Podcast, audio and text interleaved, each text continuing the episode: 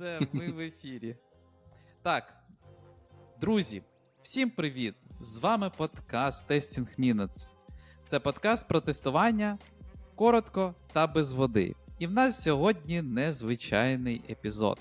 У нас епізод про те, як тестують в Amazon. І з нами гость цього подкасту Анатолій Ганзюк. Привіт. Всім привіт. Так. Можеш розказати про себе трішки, щоб познайомити нашу аудиторію з собою? Так, мене звати Анатолій.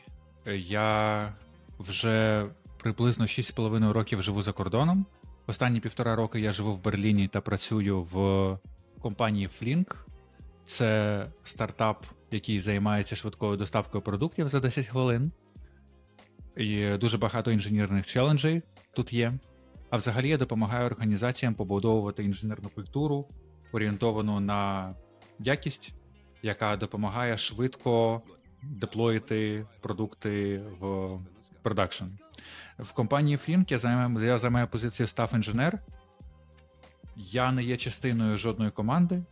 Я допомагаю організації вирішувати найбільш е, складні та е, найбільш складні технологічні проблеми. До цього я працював в Польщі, е, і три роки я працював в компанії Amazon на позиції Senior SDET. І в мене також був досвід роботи в аутсорсах, в такій компанії, як EPAM. Це одна з компаній, в яких я починав. От, В принципі, мій фокус направлений на все, що закінчується на лі. Це якість, масштабованість, надійність, доступність. Я допомагаю організаціям в цих тих чотирьох, а, як кажуть, letters. Слухай, ну оскільки у нас е, є якраз епізод про Amazon, то напевно ми більше е, доторкнемося саме цього напрямку. І ось таке перше питання: ну, в Amazon яка різниця між Quality Assurance інженером та SDET інженером? В Амазоні є і Quality Assurance інженери, і SDET. У них дуже схожі обов'язки, але основна різниця в тому, що SDET має розумітись на кодінгу, на програмуванні та дизайні систем, так само, як і Software Development Engineer. У них навіть інтерв'ю процес зачасту дуже схожий і дуже і е, між здетом і Software Development Engineer немає різниці в тому, на якому рівні він має програмувати, та в якому на, на якому рівні він має розбиратись в архітектурі систем. Різниця є лише в тому, де ці навички мають бути застосовані. Як коли співбесідують з дета, то питають більше про побудову систем для Е, автоматизації для тестування, коли співбесідують розробника, питають більше про архітектуру систем, які викочуються в продакшн, які дають е, якісь такі tangible value для е, кінцевих користувачів. qa інженери в Амазоні так само є. Я б сказав, що у, вимоги до qa інженерів нижчі в плані розуміння технологій та в плані застосування цих технологій на практиці, наприклад, мов програмування або якихось mm-hmm. а, там фреймворків, або вони не будуть лізти розбиратися в архітектуру. Упрощуючи, quality інженери це люди, які можуть створювати тестову стратегію. Можуть драйвити питання стосовно quality в своїх командах, можуть виконувати мануальне, можуть виконувати автоматизоване тестування, але вони не створюють, наприклад, якісь інструменти, які використовуються в е, кількох компаніях або в скопі всієї компанії. здет інженери можуть таке робити і розвивають свою кар'єру в цьому напрямку. Угу. А можеш розказати тоді ось про рівні, е, які є в Amazon, і ось, наприклад, рівні конкретно з DET інженера? Угу. Так. Я буду розповідати про о, такі рівні, які загальнодоступні. В принципі, там ну, взагалі рівнів є 4. Це L4, L5, L6, X7. L4 це, можна так сказати, можна е, як Junior SDET, L5 це middle, L6 senior, L7 Мгм. principal. Principal інженерів, principal Z інженерів в Амазоні дуже мало, тому я просто скажу, що вони роблять, але не буду заглиблюватися. Значить, junior інженер, junior SDET, у нього є задачі в рамках своєї команди. І він виконує задачі, які поставлені іншими інженерами. Часами junior інженеру потрібна підтримка інших членів команди для того, щоб зробити задачу. Middle інженер він вже може власноруч драйвити якість продуктів, які розробляє команда. Він самостійно ставить задачі по тестуванню та quality е, для себе і для команди.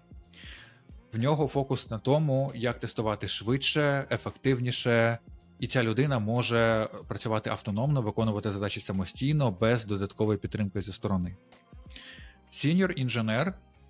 Робота senior інженера передбачає постійний постійний вплив, постійний impact на декілька команд в організації. Можливо, потім ми торкнемося структури команд, і я розповім, чому це дуже важко. Такі компанії, як Amazon, давати постійний impact на кілька команд. Бо команди вони структуровані таким чином, що вони майже не взаємодіють одна з одною. Senior інженер драйвить практики якості на рівні частин, частини організації, в якій цей інженер працює, наприклад, AWS або Amazon Advertising, або Ring. А, І він регулярно вирішує складні проблеми з багатою кількістю невідомих. А Senior інженерів так само в Амазоні, е, ну там, де така воронка, є найбільша частина інженерів це, напевно, middle, тобто це L5 або з D2. Да, а далі е, перехід з L2 на L3 це досить такий складний процес, і він не йде довго, бо тобі досить довго треба збирати евіденси того, що ти, от все, про що я сказав, робиш, і ти робив це не один раз, а ти не знаю, в тебе є щомісяця якісь евіденси на це. Ну, е, це, це по типу, е, я бачив, е, коли є якісь анкети в різних організаціях, по типу проводить рев'ю або являється ментором для одного або декількох співробітників, і зазвичай люди: ой, ну я, в мене була одна людина, ну значить, тепер я гарний ментор, значить, Так, тепер так, так. коротше, мене можна підвищити. І тому думають, ну все, коротше, піду просити зарплатню. Ну і тут, напевно, так само. Ну, типу, якщо ти один раз щось зробив, і ти зробив навіть це, якщо гарно і було мало фідбеку, це не значить, що в тебе вже є ця навичка, і ти можеш е, це саме робити. Так. Супер. А і скільки ви взагалі ось по часу? Ну зрозуміло, що довго, так? Е, По часу йде оцей розвиток, а от в середньому перехід, там, наприклад, з L4 до L5. Угу. А це не можна однозначно сказати. Я зараз скажу, що е, про те, на що це може е, що на це може впли- повпливати. Потрібно потрапити в правильну команду до правильного менеджера. Що я розумію під цим? Правильну команду. Команда має працювати на продукт, має, має робити продукт, який досить гарно visible для менеджера, які для менеджерів, які на горі, і цей продукт має приносити гроші е, компанії. І так, до правильного менеджера це менеджер, який буде, скажімо так, допомагати тобі знаходити стейкхолдерів в іншій, в інших частинах організації, в якій ти працюєш, і збирати фідбек від цих стейкхолдерів та промоутити роботу, яку ти робиш для цих стейкхолдерів в різних командах. Потрібно працювати не тільки над операційними задачами, наприклад, покрива... є, якісь, є якась функціональність, її там покривають автоматизованими тестами, а потрібно постійно працювати над тактичними та стратегічними задачами на рівні е... бажано кількох команд. Наприклад, е... якщо ти створюєш якийсь тест Automation Solution, то потрібно його створити таким чином, щоб він мож, міг, міг бути застосований ще, наприклад, в трьох-чотирьох компаніях в твоїх в твоїй організації, та задрайвити процес його адопшену, що так само не складно, е, непросто. Робота цього інженера не тестувати, а робити простіше, швидше та ефективніше е, цей процес. Тобто, це, це, ця, ця персона має бути енейблером для кількох команд. Є такий engineering principle в Амазоні. Він називається Be Right a Lot. Тобто ти маєш приймати досить складні рішення таким чином, щоб їх можна було привернути, привернути назад. Ти маєш писати прес-релізи для своєї роботи. Тобто ти починаєш робити на працювати над якимось там солюшном для автоматизації тестування. Ти пишеш прес-реліз, ми можливо потім поговоримо про що це таке, але коротко, це е, начебто вже цей солюшн готовий, і ти його готовий запустити, запустити в продакшн. І не знаю, цей прес-реліз можна е, роздрукувати, повісити на не знаю, на, на стінках, на стовпах, і люди будуть ходити, читати, і це як реклама о, цього солюшена. А найголовніша метрика для промоушена це кількість людей, яку, яка імпактить твоя робота постійно. В ліпшу сторону. В ліпшу сторону, так, так, так. І до- є ще такі додаткові критерії, які можуть допомогти при промоушені. Це інтерв'ювінг, але інтерв'ювати ти маєш не з дет інженерів, ти маєш інтерв'ювати, наприклад, SDE, Так, або людей в, в інших спеціальностях. Ти маєш робити, можеш робити презентації на івентах в, на рівні тієї частини організації, в якої в якій ти працюєш. Тобто, це навіть це на рівень команди, це на рівень, не знаю, двох-трьох команд. Це, наприклад, якийсь all hands е, для частини, наприклад, Amazon Advertising організації, де ти щось запаблішив. Або на івентах всі, е, для всієї компанії. Наприклад, у Amazon є такий івент, називається RainVent, це конференція, яка проходить щорічно. Якщо ти там так само презентуєш, то це е, додає вістів в твій промоушен е, пакет. Так, і ще, і ще раз, це для якого рівня ми зараз. Це для рівня. Це, це якщо ти захочеш запромовитись на рівень на senior level, на senior level. Е, L7, правильно? Виходить? L6. L6. L, L6. L6, L6, L, L7 це взагалі, коротше. L7, все. так, так, так, так. То недосяжне, все, зрозумів. Ну так роблять. Е, Саш, в тебе є якісь е, е, питання по цьому напрямку, якщо. А, ну, для мене дуже незвично, що для того, щоб запромоутитись на senior а, треба, ну, на senior SDET а, треба інтерв'ювати не SDET ів, а, наприклад, девелоперів або когось іншого. Ну тут е, питання: а навіщо? Навіщо от, ну, саме такий скіл? Це не обов'язок, це те, що тобі може допомогти. От все, що я казав Ага. до інтерв'юати NotesDead, це ну, майже все з цього обов'язково. Те, що я казав інтерв'ювати NotesDead та потім, це те, що тобі може допомогти додати тобі якихось вістів в твій промоушен пакет. Якщо, наприклад, ти, ти провів е, system design, кілька там систем, ти постійно проводиш system design інтерв'ю для SDE інженерів, це означає, Мгм. що ти е, добре розбираєшся в архітектурі, і ти е, можеш рев'ювати архітектуру не тільки для свого окремого для, для продукту, яке який розробляє твоя команда, а так само для продуктів в командах, які поруч в тій частині організації, в якій ти знаходишся. Угу, угу. Так, зрозумів. І ще одне таке питання: ем, що робити, якщо ти попав у ту команду, де менеджер не хоче тебе промоутити? Так, це досить непросте питання, і можна робити кілька речей. Можна спробувати, якщо ти розумієш, що тут, принципі, немає шансів запромовитись, а в тебе є гол, в тебе є ціль запромовитись до наступного рівня, то в такій ситуації краще спробувати змінити команду е, як можна швидше. Це можна зробити в Амазоні. І процес цей, я б сказав, не дуже простий. Бо для того, щоб це зробити, е, ти маєш знайти е, позицію. В компанії є internal job board, на яку ти можеш зайти, подивитися, які є відкриті позиції. Ти можеш на цю позицію зааплайтись. І зазвичай ти маєш ще отримати підтвердження від свого від свого менеджера. Тобто, твій менеджер має знати, що ти таким от оцим займаєшся, що ти хочеш перейти в іншу команду. Бо для того, щоб перейти з однієї команди для в іншу, потрібно підтвердження з двох сторін. І потім ти маєш пройти так само інтерв'ю-процес в цю команду. Ця команда може взяти тебе, наприклад, так, майже без там один раунд інтерв'ю. Або ця команда може тобі провести зробити тобі там повний фарш, зробити там два кодінг челенджі, два систем дизайни, потім ще інтерв'ю з командою, може влаштувати отакий процес. От. Тобто, це досить е, непросто, але в принципі це зробити можна.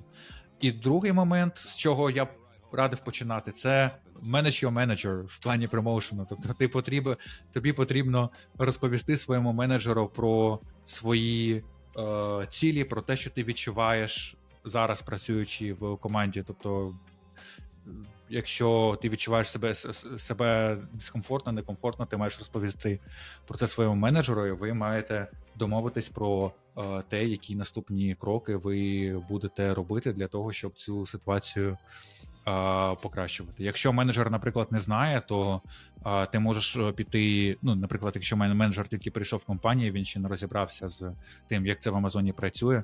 Ти можеш прийти до інших менеджерів в сусідніх командах і е, просто ну, попросити передати тобі або е, твоєму менеджеру інформацію про те, як це робиться, і також розповісти, що тобі зараз некомфортно працюється. Тобто Amazon, вона дуже ну там люди дуже відкриті до такого фідбеку, і якщо ти проактивний, то це дуже цінується в компанії.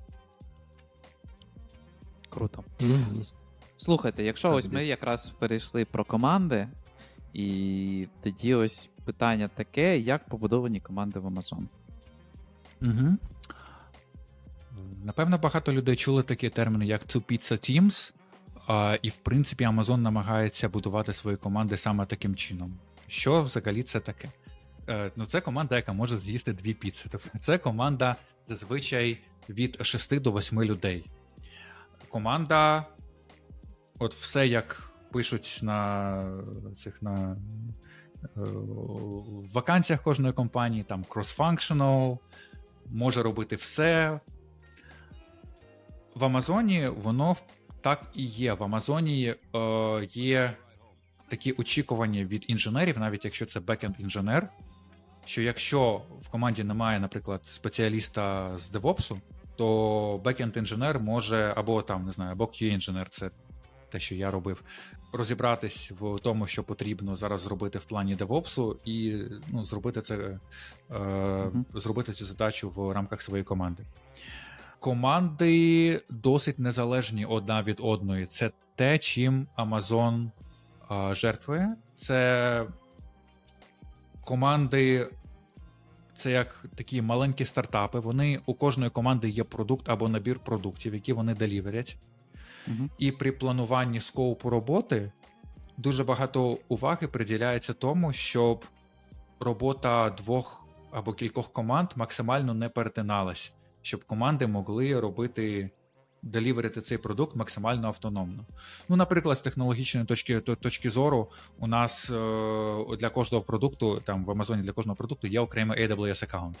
Тобто Мгм. Немає такого, що є якийсь великий AWS аккаунт, там треба менеджити якийсь е, нетворкінг, так, Мгм. і це має хтось робити, а незрозуміло, хто має робити, бо є три команди, незрозуміло, яка з цих з з трьох команд має цим займатися.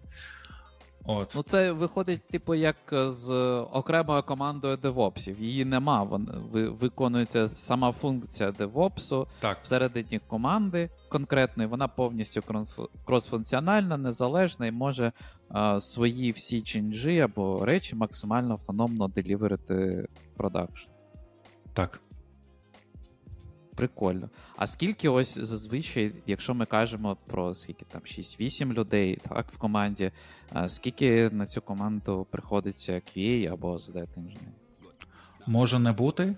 Е, може бути зазвичай один, напевно. Є, я бачив команди, де було два. Але е, ну, взагалі по Амазону я бачив таку статистику, що приблизно один на сім. Один до семи відносно співвідношення.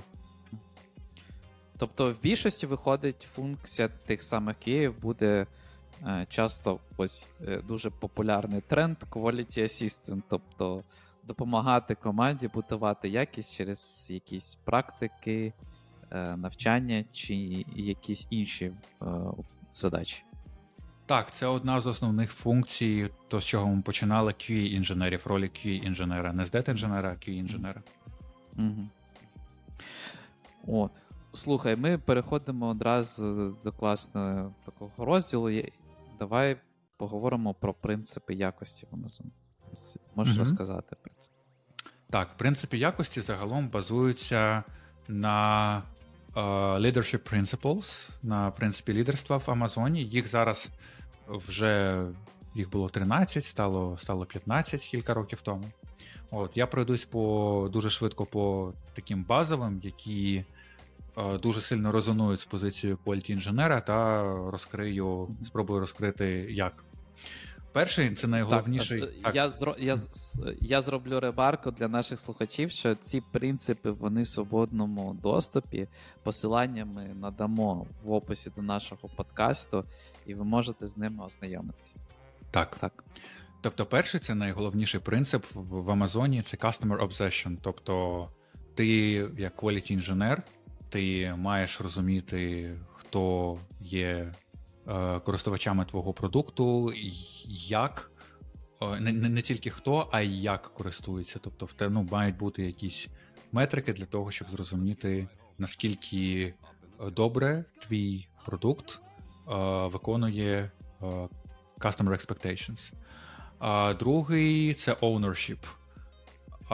Так само дуже дуже важливий принцип в Амазоні, що і ownership не в тому плані, що quality інженер там ownить quality в команді, а в тому, що ем, кожна людина в команді, якщо вона бере якусь задачу, якщо вона комітиться на якусь задачу, або якщо їй потрібно якась ну, зробити якусь задачу, то вона оунить все, що з нею пов'язано. Тобто не тільки розробку, а вона оунить і тестування, і deployment в production, і maintenance, і саппорт цього продукту.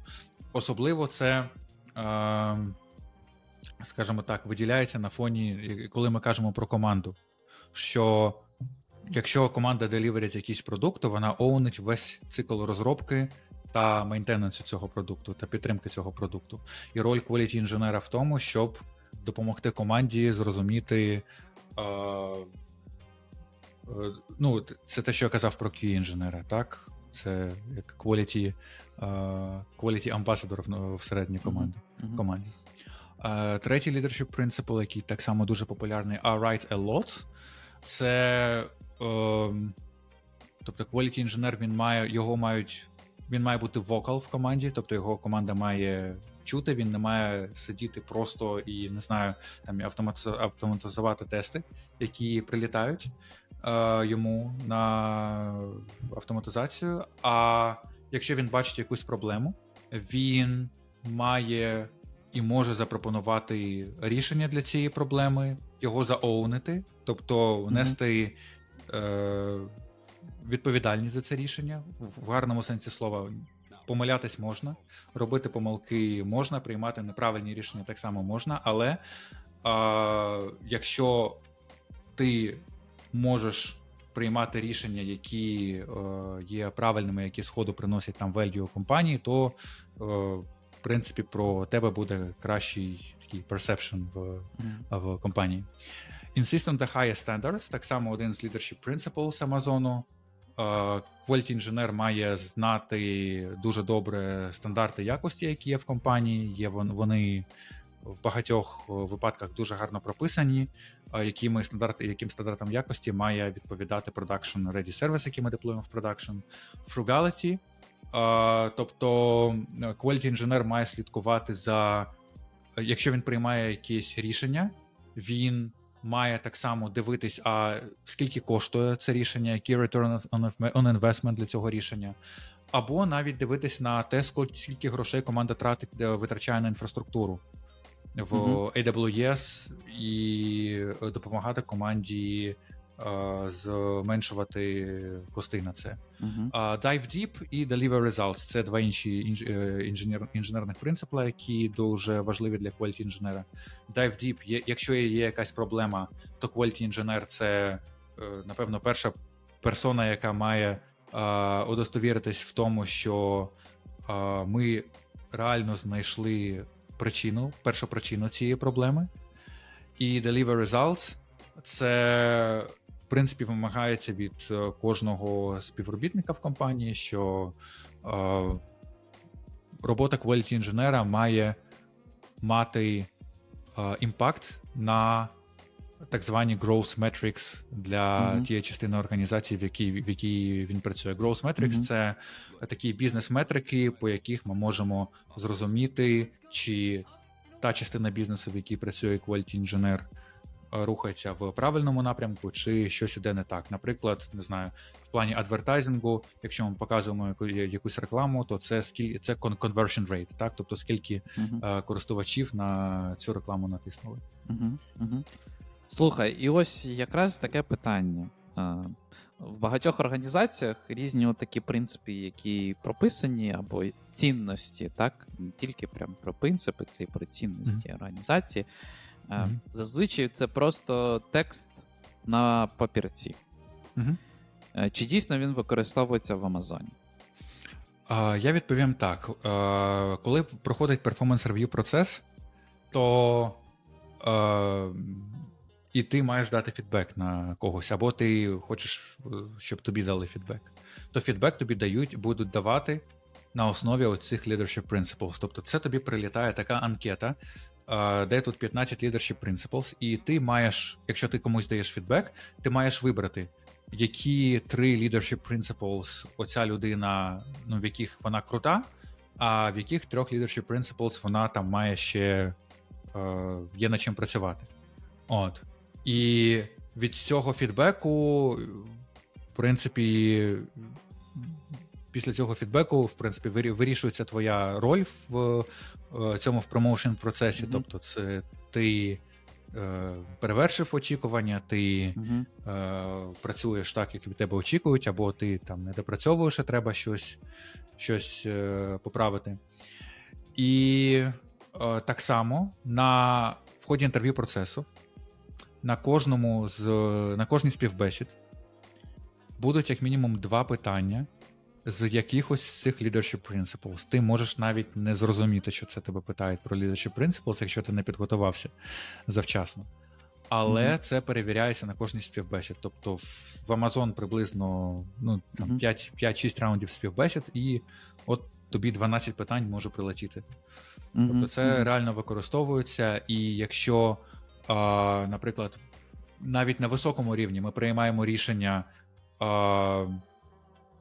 там, не знаю, купити якусь компанію, так, або зробити це е, всередині, то ми орієнтуємось так само на такі принципи, як, наприклад, frugality, е, там customer obsession, чи можемо ми зробити е, це краще, ніж ту компанію, яку ми збираємось купити, для того, щоб е, customer obsession було краще.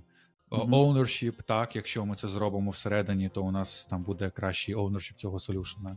От, в принципі, на ці leadership principles дуже дуже сильно смотрять навіть при прийнятті рішень на е, досить високому рівні. Угу.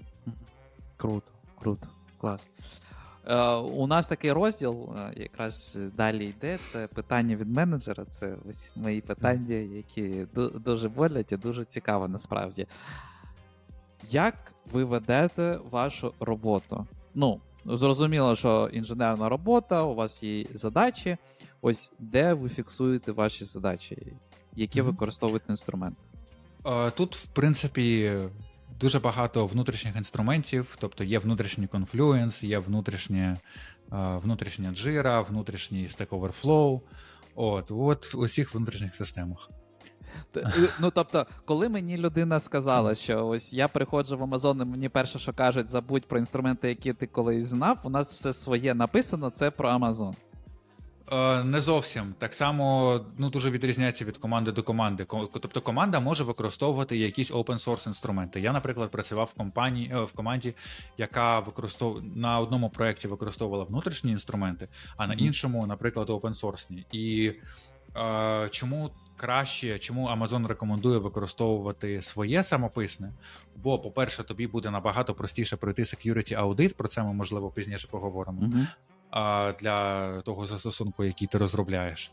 І е, в, якщо ти будеш використовувати внутрішні інструменти, ти просто зможеш зробити свою роботу швидше, бо той development experience, який дають внутрішні інструменти, е, і та інтеграція, яка є між внутрішніми інструментами в Амазоні, вона е, по, по швидкості не порівняна з якимись open source солюшенами, які ти будеш е, вибирати і, і, і намагатись зібрати пазл з цих open source Ну, ти solution. адаптуєш під свою організацію. Так вже організація будує те, що під, е, для неї потрібно.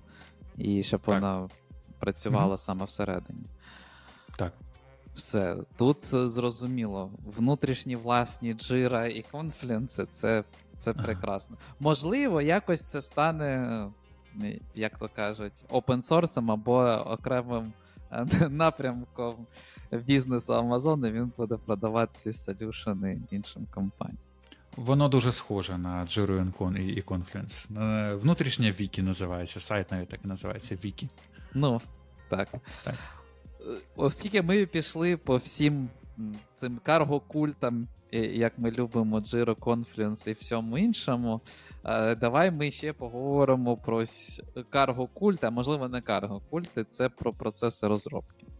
Які, як, які використовуються процеси розробки саме в Амазоні, як вибираються там командами, ось можна загальне таке, напевно, більше. Да, кархокульту немає. Е, Я дуже абстрактно відповім. Вибирається той процес розробки, який найбільше має сенс для конкретної команди. Тобто команда сама собі е, якби розробляє процес е, розробки, де вона є найбільш ефективною. Є якийсь процес, який іде згори. Тобто, коли ми починаємо розроб... розробляти щось, якийсь продукт, ми пишемо. м, Коли у нас іде планування того, що ми будемо розробляти, ми пишемо так називаємо так, так, так е, називаємо six pager, тобто документ, який состоїть, е, складається з шести сторінок. Це пише кожна команда.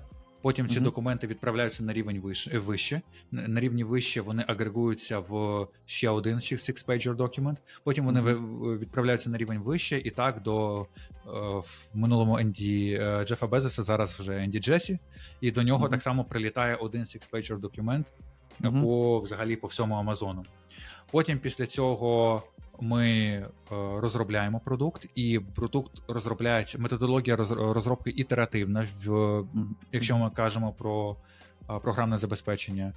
І потім ми доставляємо це до юзерів, тобто це е, Мгм. деплоїмо кудись. Але е, використовуємо Scrum, Kanban, Scrumbat, Scrumban. Це в принципі кожна кожна команда е, сама вирішує.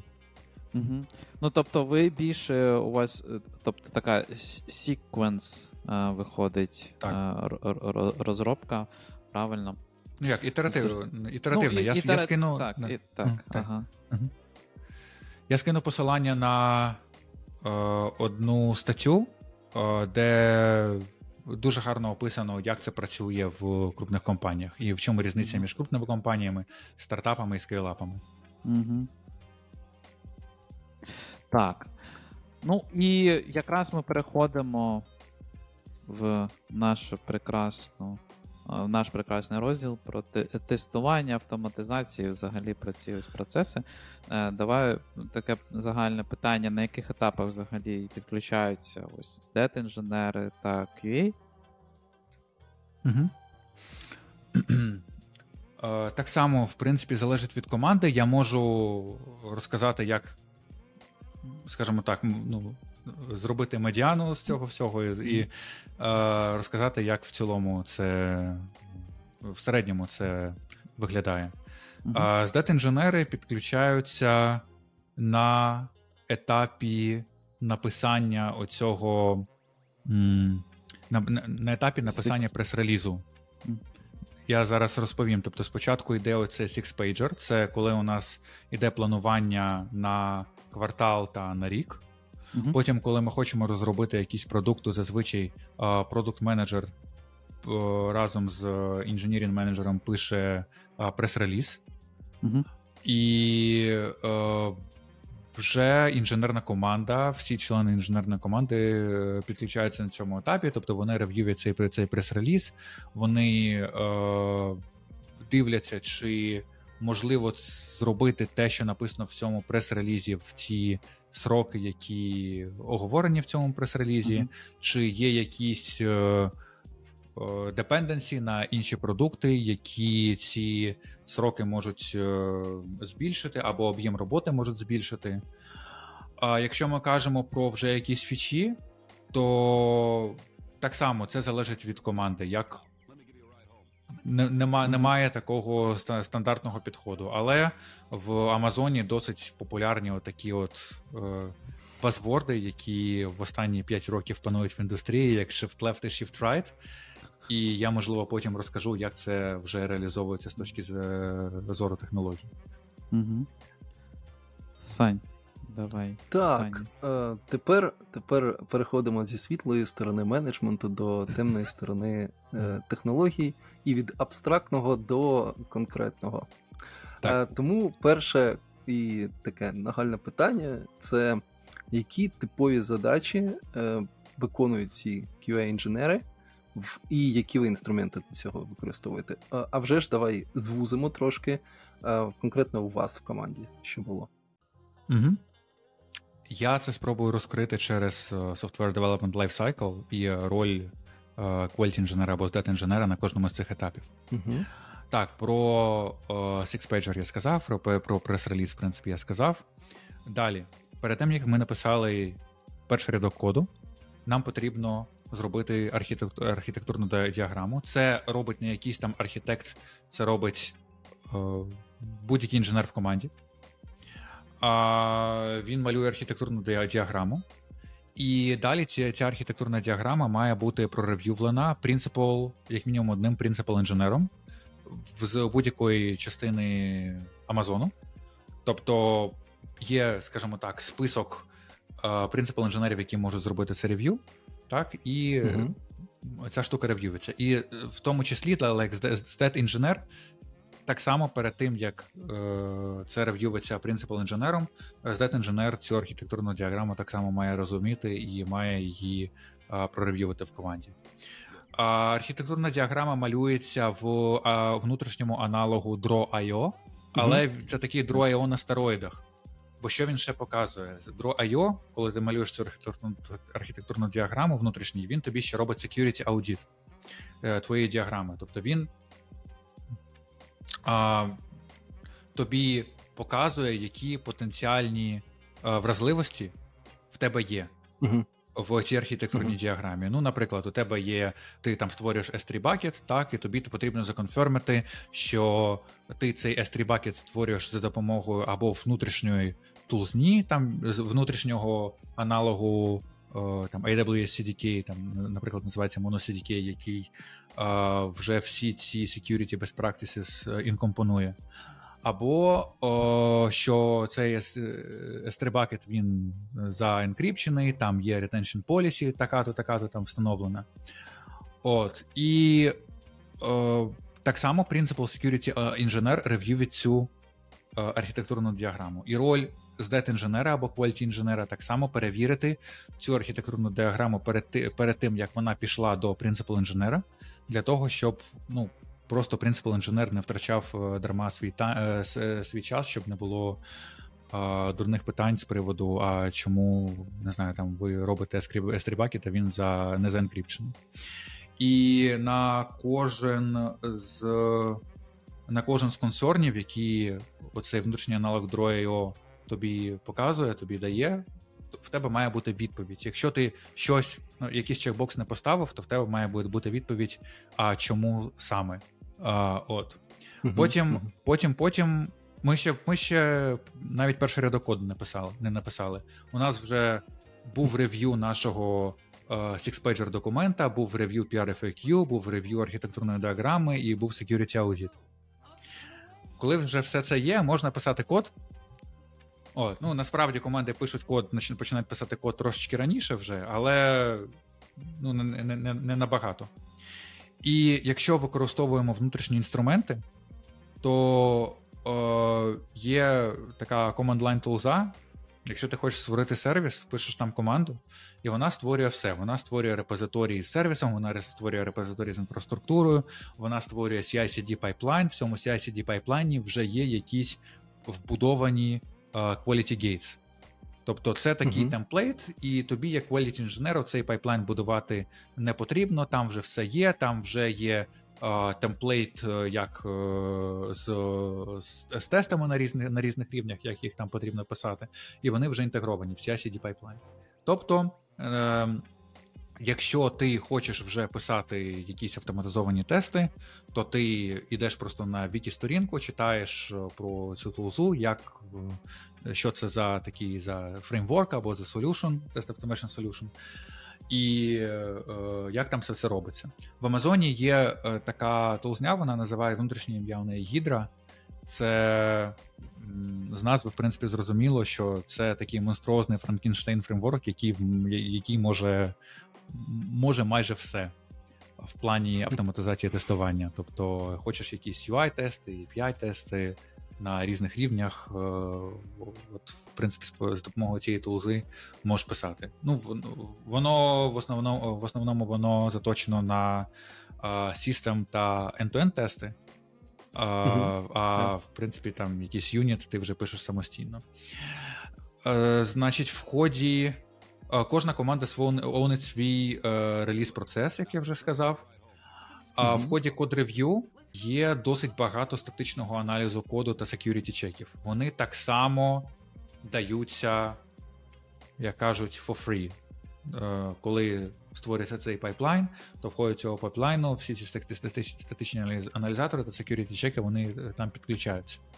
В кожному пайплайні можна налаштовувати свій набір е, рулів. Наприклад, в залежності від команди, в залежності від частини організації, в якій ти працюєш, та на, на рівні компанії. Тобто є такі три типи рулів. Наприклад, код coverage, так? Можеш, компанія може сказати, що не знаю, там код coverage має бути мінімум 75%. Ну, такого ніхто не робить, але в принципі ти можеш налаштувати це на рівні свого, на рівні своєї команди. Або ти можеш налаштувати це на рівні, е, ну, вже не ти, а там Director of Engineering е, або CTO цієї частини, частини організації, можна налаштувати це на е, рівні тієї частини організації, в якій ти працюєш. І таких чеків є досить багато. Вони в основному пов'язані зі статичним аналізом, з код-кавереджем, з security, з перформансом. Ну, а це А, е, у ці всі, ці всі інструменти, вони також самописні, я так розумію. Чи є якийсь Вон- там більш-менш стандартизований? Е, Вони, вони так само самописні. Е, Основна мова мова програмування в Амазоні це Java.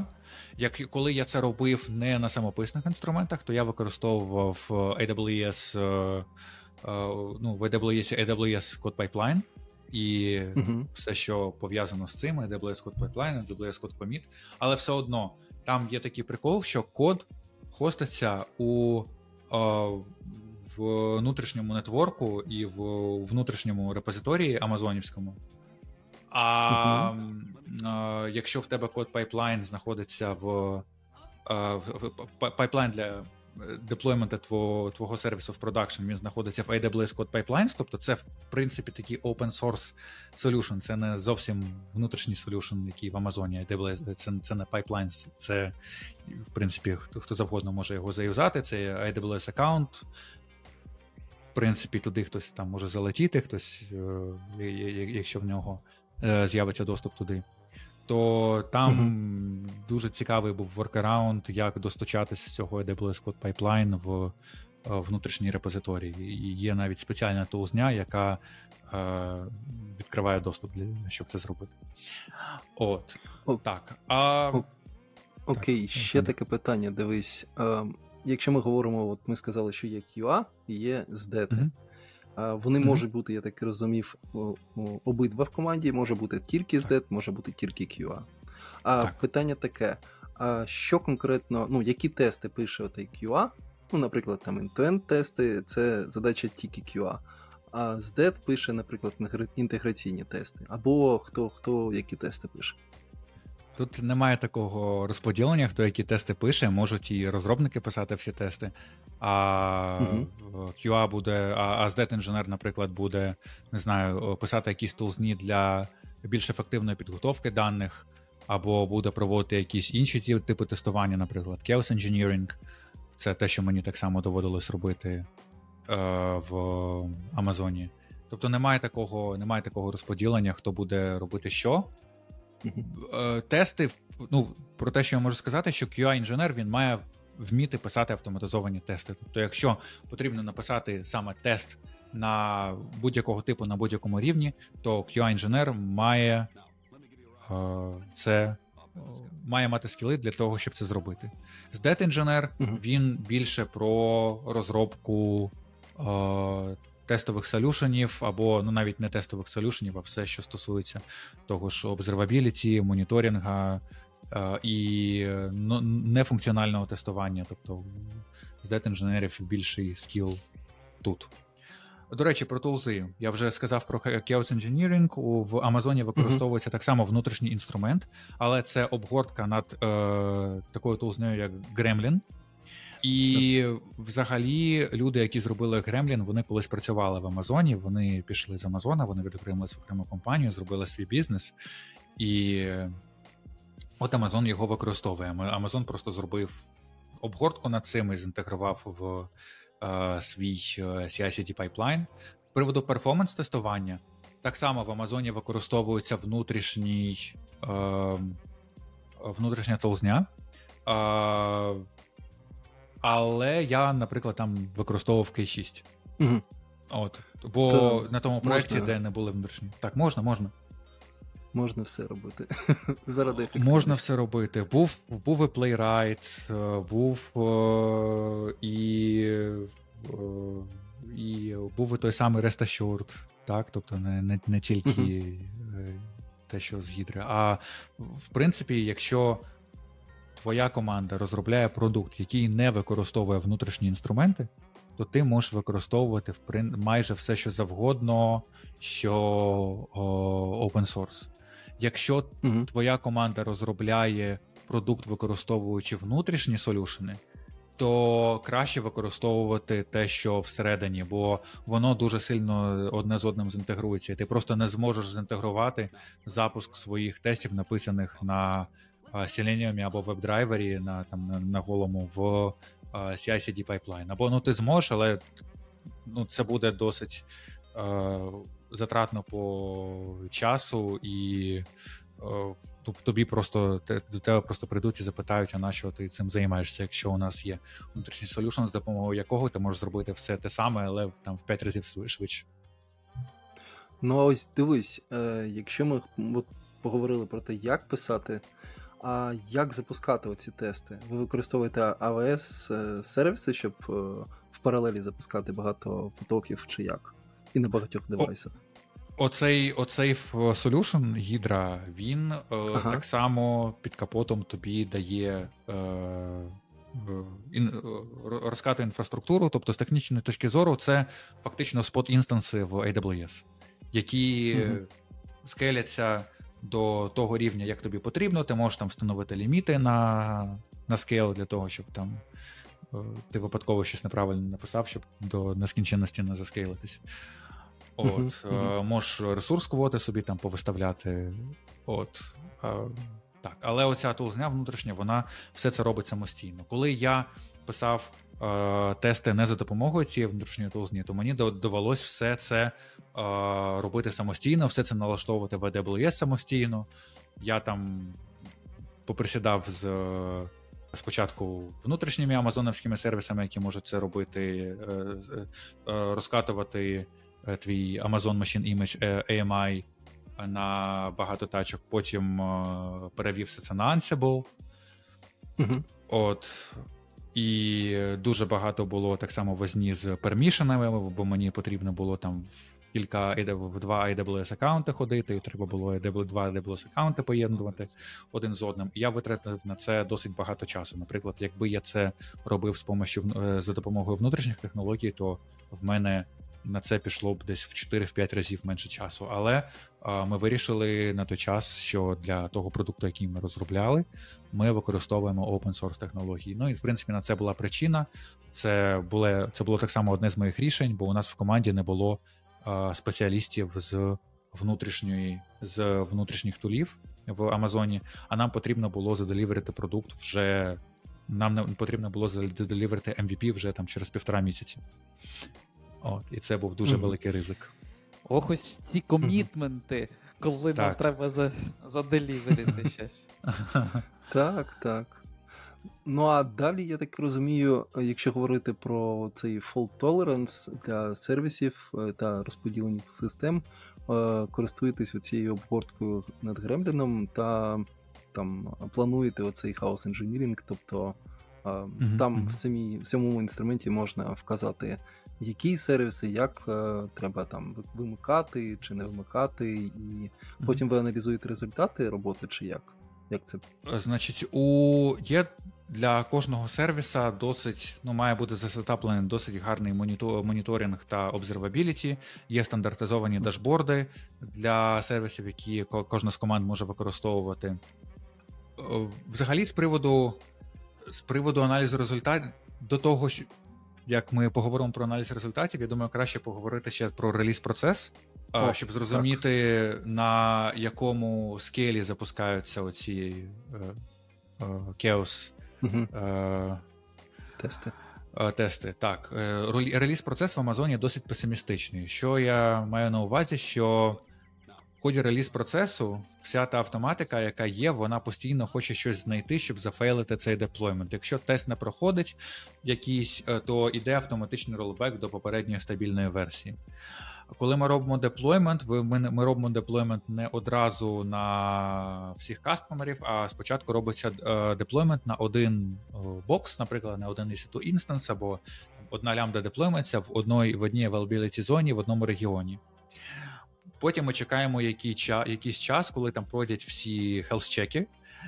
І далі ми вже можемо прогнати тести, в тому числі Chaos Engineering, тут на досить малому скоупі. І якщо є якісь проблеми, а є стандартизований сет, скажімо так, дашбордів і альортів, які моніторять досить баз- базові метрики, такі як е, Red Metrics, там availability, latency для інфраструктури, для сервісів. Е, якщо є якісь проблеми, то йде автоматичний ролбек. А якщо все ок, то ми розкатуємо наш solution спочатку на рівень однієї availability зони, потім на рівень регіону, а потім глобально. Е, Це такий процес, такий процес він стандартизований. Е, Його можна заоверрайдити, в принципі. Ну, це така це дефолтна конфігурація. Його можна заоверрайдити.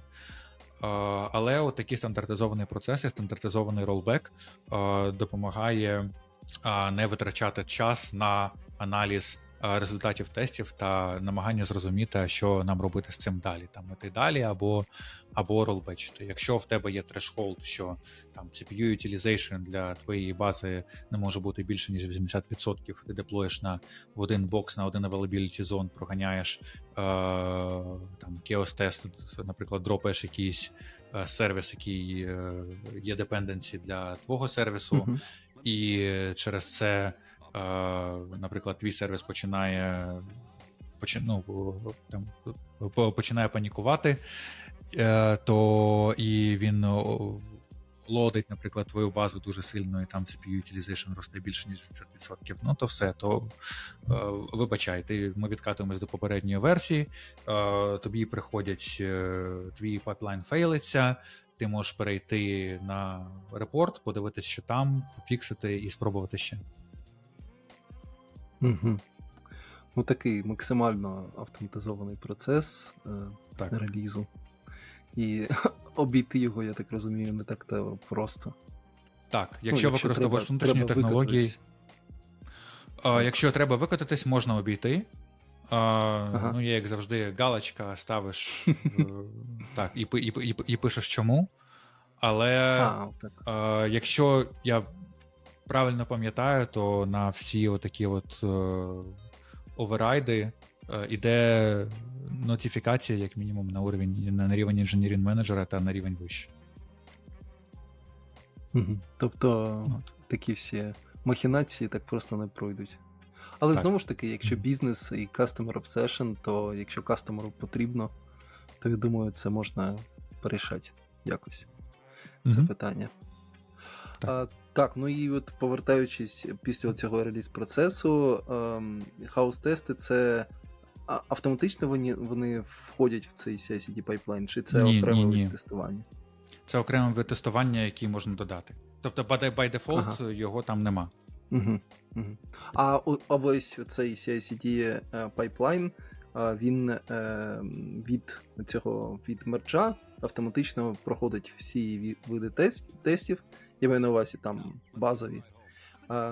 А, і ще е, чи є у вас який, якась тулза чи метод імпакт-аналізу для тестів? Тобто, щоб не запускати усі можливі тести. Чи у вас такі ресурси, що можна запустити все одразу на будь-який коміт? Ем, Чесно кажучи, з приводу в- внутрішніх, внутрішніх пайпланів я не пам'ятаю, е, чи є така можливість. Ну, я такою можливістю ніколи не користувався. Угу. От. Я не знаю, чи є це в Амазоні, але я точно знаю, що в таких компаніях, як Facebook та Google, це є. От. Угу. Угу. Facebook навіть open source один з таких інструментів. Угу. А якщо говорити про оцей coverage, е, як, як ви, ну, крім юніт тест кавереджу, ну тобто код кавереджу, що ви ще вимірюєте по кавереджу? By default нічого. Можна вимірювати.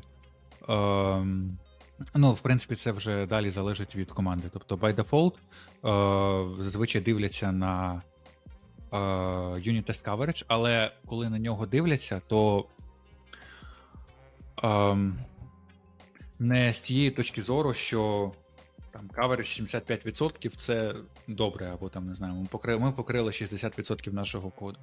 А дивляться на те, що 40% коду у нас не покрито, і м, можуть бути питання до команди, а є якісь у вас евіденси з приводу того, що оті от 40% коду, що не покриті, вони е, нічого на продакшені не призведуть.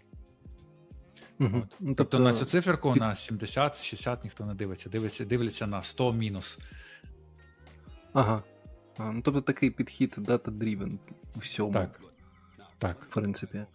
А от давай далі ще поговоримо про таку штуку. Тобто, дивись, от ми е, підготували реліз, відправили його там, протестували, відправили його на продакшн.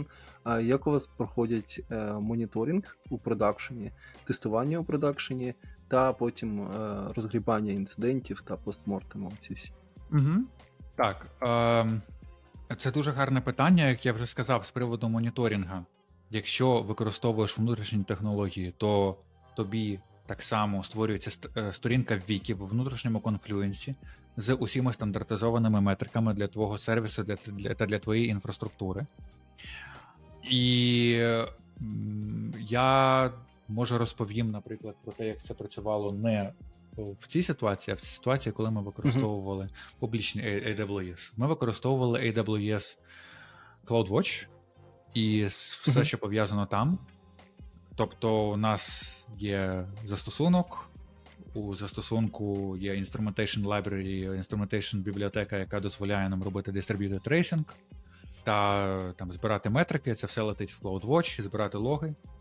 Далі для кожного з а, сервісів ми визначаємо, які у цього сервіса SLA, SLO та SLI, е, то SLI Service Level е, Agreements, Service Level Objectives, Service Level Indicators. Це було досить дивно, коли це досить дивно в Амазоні, коли ти працюєш над внутрішнім якимось сервісом, над який не має якихось е, клієнтів е, за межами Амазону, а тобі потрібно Мгм. виставити SLA для цього сервісу. От е, SLO, SLI ще в принципі зрозуміло, а SLA е, отут, в принципі, я не бачив у багатьох компаніях, щоб отак робили, щоб для внутрішніх сервісів робили SLA, але в Амазоні такий підхід, що будь-що, що ти робиш, ти маєш робити, відноситись до цього як до продукту. І, наприклад, якщо в тебе кор- користувачі твого продукту внутрішні працюють в Амазоні, то це все одно твої користувачі. І всі оці от leadership principles, як, як- customer obsession, ти маєш застосовувати до цих людей а, так само. І SLO, SLI, в принципі, це налаштовували самостійно, вручну. Е. Це те, що я робив. Коли є інцидент, є інтеграція з інцидент менеджмент системою, у людини дзвонить телефон, і на всі критичні частини функціональності має бути так назива... так називаємий ранбук або плейбук. Тобто, що це таке? Це така, коли в тебе інцидент, це така методичка, яка, е, яку ти відкриваєш, і вона тобі покроково каже, що потрібно зробити.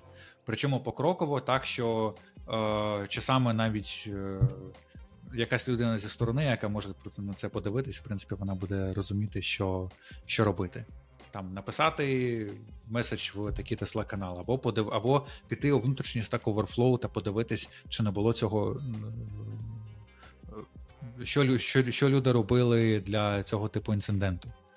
От в чому прикол, mm-hmm. що е, є внутрішній Stack Overflow, е, туди можна піти, і якщо в тебе інцидент, ти можеш просто скопіювати якийсь ерор, який в тебе є, вставити туди, і дуже велика ймовірність того, що цей, ця проблема вже у когось була, і в цьому Stack Overflow вже написано, як її вирішували. Це дуже дуже скорочує та скорочує час на вирішування інциденту. А далі, коли інцидент, е, ну, людина е, цей інцидент acknowledge, вона зазвичай створює внутрішній мітинг в чаймі, кидає там кудись силочку. Всі люди, які потрібні бути на цьому колі, вони туди джоняться, тобто їх ця людина інвайтить, всі люди джоняться, вони цей інцидент вирішують, і далі починається найцікавіше пишеться постмортем. У Амазоні це називається Correction of Errors документ. В залежності від пріоритета інциденту є е, різні дедлайни на цей Correction of Errors документ, і ці дедлайни досить досить досить такі сурові. Бо якщо ти не написав Correction of Errors документ після е, якогось е, критич, дуже критичного інциденту через 48 годин, то летить ескалація на менеджера твого менеджера, і потім отак вище, вище, вище, вище. В принципі, з О. там кожні кожен день або навіть кожен кожен 12 хвилин, тобто о, 12 годин. А Ого. далі, коли цей Correction of Errors документ написаний, він рев'юється як мінімум е, двома людьми не з твоєї команди. Тобто, ти цей Correction of Errors, uh-huh. ти має є так само список людей, які е, можуть рев'ювати такі документи. Він має досить стандартизовану структуру, але що якби найбільш важливо, це секція називається 5 Whys, тобто ти задаєш 5 питань, чому. Ну, наприклад, у нас там була проблема з перформансом нашої бази даних. Чому? Там, Ти відповідаєш на питання, потім знову чому? Є такий е, прикол, що там, якщо спитаєш багато людей, е, багато раз питаєш, е, задаш питання, чому ти можна довести людину до самовбивства. Ну, в принципі, в Амазоні тільки 5. Ну, так. 5, так, 5 5 можна витерпіти. Так. І е, цей Correction of Errors документ він рев'юється і апрувиться спеціальною людиною, ну, зі спеціальним, скажімо так, readability для цього. І цей процес може бути не швидкий. Тобто рев'ю цього Correction of Errors документу може зайняти два тижні, може зайняти три тижні. Тобто людина тобі дає рекомендації, що ти можеш Е, розписати краще, чого ще не вистачає, яких деталей ще не вистачає. Можливо, він тобі е, ще накине якихось екшен айтемів, про які ти е, не подумав. І цей рев'ю процес ітеративний. Далі. Кожні дві, кожні два тижні проходить так називаємий Operational Review мітинг. Він проходить, його можна організувати в рамках команди, але він проходить Е, на рівні тієї частини організації, в якій ти працюєш. І лідершіп цієї частини організації дуже багато уваги приділяє цим мітингам, і вони завжди на нього приходять. І вони там дуже активні, вони задають досить технічні і глибокі питання. Це дає розуміння для інших членів команди і для інших членів організації, що Operational Excellence дуже, дуже важливий. І в ході mm-hmm. цього мітинга зазвичай є така. Там зазвичай дивляться на е, дашборди е, різних команд за останні два тижні, і дивляться, і можуть задавати питання: от а чому тут от був спайк по цій метриці? Можете там розповісти. Але так само інша частина, десь половина мітингу, приділяється е, розбору одного з Correction of Errors документів для організації. Тобто за останні два тижні у нас була яка, якась кількість критичних інцидентів. По цих інцидентах написали Correction of Errors документи. І потім, можна так сказати, крутиться рулетка, і вибирається Мгм. якийсь один е, інцидент, і та людина або та команда, яка писала цей Correction of Errors документ, має доповісти, тобто розповісти про цей інцидент, який був impact для бізнеса, е, які action item и. Тобто, ти маєш бути весь час готовий. Якщо ти е, е, презентуєш свою команду на цьому мітингу, то ти маєш весь час бути. І якщо в твоїй команді були якісь такі інциденти, то ти маєш бути весь час готовий про е, на те розповісти дуже детально про те, що відбулось, чому. І що ви будете робити для того, щоб це пофіксити, і це не, не відбулося в подальшому. І тут, до речі, досить е, важлива роль quality інженера або stat інженера підготувати ту людину, яка буде репрезентувати команду на цьому мітингу, щоб він мав всю цю інформацію. Бо quality інженер він має розуміти дуже гарно про всі інциденти, які відбулись, і чому, і він має собственно, власне трекати оці от айтеми. От. І тому всі до цього Operation Excellence, Operational Review процесу відносяться досить серйозно, бо, в принципі, кожного, кожного другого тижня ти можеш там доповідати до CTO твоєї частини організації з приводу того, чому це відбулося. І такі самі мітинги е, проводяться на рівні вище, на рівні вище і на рівні вище. Е, в мене є знайомий, який навіть був присутній на мітингу з Безосом. Не йому доводилось доповідати, але от була така ситуація, там інша команда постраждала. Він після цього працював далі чи ні? Він працює. Працює. Працює. А як часто Окей. взагалі інциденти виникають, е, що приходиться писати такі документи? Я скажу про е, ту команду, в якій я працював. Угу. На початку, коли ми зарелізились тільки в продакшн, а, у нас, чесно кажучи, не було розуміння того, що у нас е, інциденти, ну так автома- автоматичного розуміння не було цієї автоматики. О, тобто, у нас вони якби були, але цей інцидент менеджмент процес у нас е, був, скажімо так, не. Е, Не обов'язковий, але ми, ми все одно писали COE, ми все одно писали постмортами, і приблизно у нас на початку було десь 2-3 інциденти, 2 інциденти на тиждень. От таких от, щоб писати COE або постмортем. От, потім вже ця кількість інцидентів зменшилась, і, можливо, був там раз на місяць, або, або, або навіть рідше. А, є всередині компанії досить гарна інструкція, яка розповідає, до якого типу інциденту ти треба писати цей COE документ. Бо якщо писати там на кожен інцидент, на кожен баг, на кожну проблему, то ми тільки будемо займатися написанням документів. З приводу написання документів, в Амазоні дуже дуже гарна культура написання документів. Там дуже сильно прокачуєшся з приводу того, як структурувати свої думки, як писати їх в документах. Бо, як, як я- вже сказав, є досить стандартизовані формати. Є документи, е, розмір яких не має, не має перевищувати двох сторінок. Є документи, розмір яких не має перевищувати шість сторінок. Якщо це план, не знаю, твоєї частини організації на рік. Мгм. От, ти маєш все туди Мгм. втиснути. І навіть є тренінги з приводу того, як, е, як, як писати. Є такий тренінг, називається Writing in Amazon. Дуже класний, дуже, дуже обширний, і е, він рекомендований до проходження всім е, інженерам, які працюють. Там не тільки технічним писа- писателям або е, тим, хто пише блоги в AWS, а в принципі всім інженерам. Бо кожен інженер пише, зазвичай пише отакі такого роду документи. А ось дивись, давай підсумовуючи трохи, е, наскільки я зрозумів з того, що ти розповів про Amazon, що для того, щоб пройти інтерв'ю на SDET інженера, в принципі, треба готуватися до інтерв'ю для типового девелопера, тобто це Мгм. алгоритми, зліт код там чи з якихось сайтів, а потім system дизайн, який, якийсь behavior інтерв'ю, ну таке плюс-мінус стандартне для великої компанії. А до чого готуватися QA-інженеру, якщо він хоче потрапити? Ну тобто, Мгм. що вчити?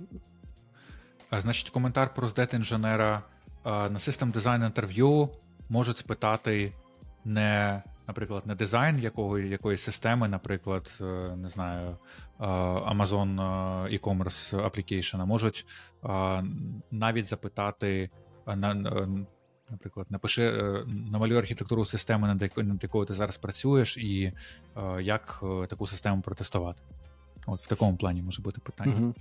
А і інтерв'ю процес від команди до команди досить різний. А, Є Мгм. команди, тобто є, є фреймворк такий, який є стандартизований, тобто, що перевірити, які скили потрібно перевірити. От. А на якійсь позиції може бути, наприклад, три співбесіди, на, якійсь, на, на якусь позицію може бути там сім співбесід. І е, це зазвичай залежить то, також від твого перформансу в ході інтерв'ю процесу. Якщо ході якогось інтерв'ю процес, е, якого, якоїсь стадії інтерв'ю м, один інтерв'єр сказав, що все класно, а у іншого інтерв'єра і були якісь консорни, то тебе можуть попросити пройти ще одну стадію інтерв'ю. Так, повертаючись до того питання, чому е, для чого готуватись Q-інженером? Е, в принципі, я можу дати коротку і, е, в принципі, обширну відповідь. Ем, Готуватись до тих самих питань по Shift Left, по Shift Right, як ти можеш повпливати на якість продукту а, після того, як він вже потрапив на продакшн, і до того, як ви почали писати перший рядок коду, яка буде твоя роль там, а, як ти будеш. А, от є якісь, інстру... є якісь інструменти вже в Амазоні, е, з- які дозволяють писати автоматизовані тести, як ти будеш впроваджувати ці інструменти в свою команду таким чином, щоб ти був не єдиним, не єдиною людиною, яка писала тести. І готуватись до питань по leadership principles. Мгм. Ну, без цього Ну, ні- а Так. так, без цього нікуди. А алгоритми треба цим тест-інженерам, чи архітектуру, чи щось таке, чи ні? Е, На е, QA-інженера е, є технічна співбесіда, ти маєш програмувати. Е, Алгоритми будуть. Це, скоріш за все, буде літкод, задачка. Е, е, за- Задачка medium, medium рівня. Може бути одне інтерв'ю, Мгм. може бути два інтерв'ю. Це буде задачка medium рівня. Задачки е, hard рівня там не буде. Угу. а Ну, причому medium там скоріше такий early medium. Ага. Так. А на здета може бути що завгодно, ну який завгодно рівень і що. На, Ну, тобто і hard, і мідіум. На SDET а зазвичай в ході інтерв'ю процесу може попасти, може попастись одна hard задачка, а може не попастись. Ну, Але Як- hard як так, це така. Це така, так. Це. Ну, в принципі, так, як повезе. Це є банк задач, які зазвичай використовують е, інтерв'єри, і що інтерв'єр вибере, яку задачку вибере, яка йому буде до вподоби, е, те і буде. Це не можна спрогнозувати. Як повезе, виходить. Так, так, так, так. так. Але готуватися треба. Так, Тому готуватися треба. Дуже багато, багато питань, багато аспектів, які потрібно знати. Угу. А, так, ну я думаю, що основні питання, які ми хотіли обговорити сьогодні, ми пройшлися по ним. А, Артем, у тебе є додаткові питання чи нема? Та ми вже тут гарно так сидимо, Анатолій нам класно все відповідає. Е, Так. В мене просто по ходу насправді ще з'явились е, питання, які ми теми не- не торкалися. На, насправді було б цікаво дізнатися. Е, тестова документація, яку ви пишете, де ви зберігаєте, інструменти або ще ж. Є баг-репорти, так, я вже внутрішня система, пишемо все там. Всілякі тест-стратегії, тест-плани, а, де пишемо на внутрішній вікі, зберігаємо там, в принципі, ну як на конфлюенції зберігаємо там. Тобто є тестові стратегії, тест-плани.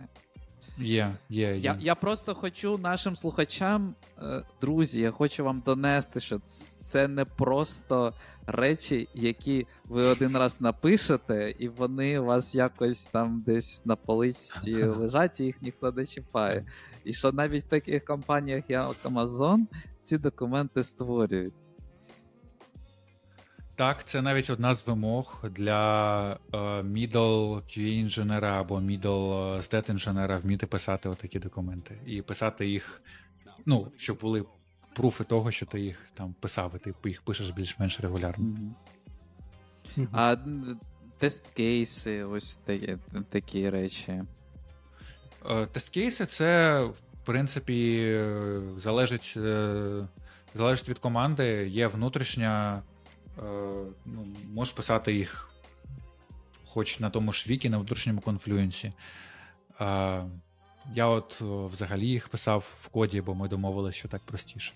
Ну, в формі чек-лістів. Прикольно. Прикольно. Круто. Окей. Ну, я думаю, що будемо потихеньку завершуватись. Дуже багато ми дізналися і про організацію, і про тестування, автоматизацію. Найголовніше про те, що Java це не, невмируща така штука, і що вона може знадобитися. Е, Не тільки світ е, крутиться навколо JavaScript та Python, а Java ще може нанести е, удар у відповідь. Ну, хоча б у Amazon. Так. Так, е, на цьому будемо, я думаю, завершити наш подкаст. Друзі, якщо у вас будуть якісь питання до Анатолія, можливо, пишіть в коменти. А ще я нагадую, що більше 70% наших слухачів не підписані на наш YouTube канал. Тому обов'язково підписуємося на наш YouTube канал, ставимо колокольчик та ставимо палець вгору і пишемо, звичайно, коментар там, для Анатолія або для нас, і взагалі е, шерте цю інформацію. Можливо, комусь вона точно стане в нагоді. Так. Або як мінімум буде цікаво це дізнатися. А, Таку інформацію. І ще раз, ще раз дякуємо Анатолію за те, що прийшов і розповів дуже круту інформацію із перших з перших джерела. Так. так. І вам, хлопці, дякую. Дуже круто. Дякую, всім пока. Пока-пока. Пока.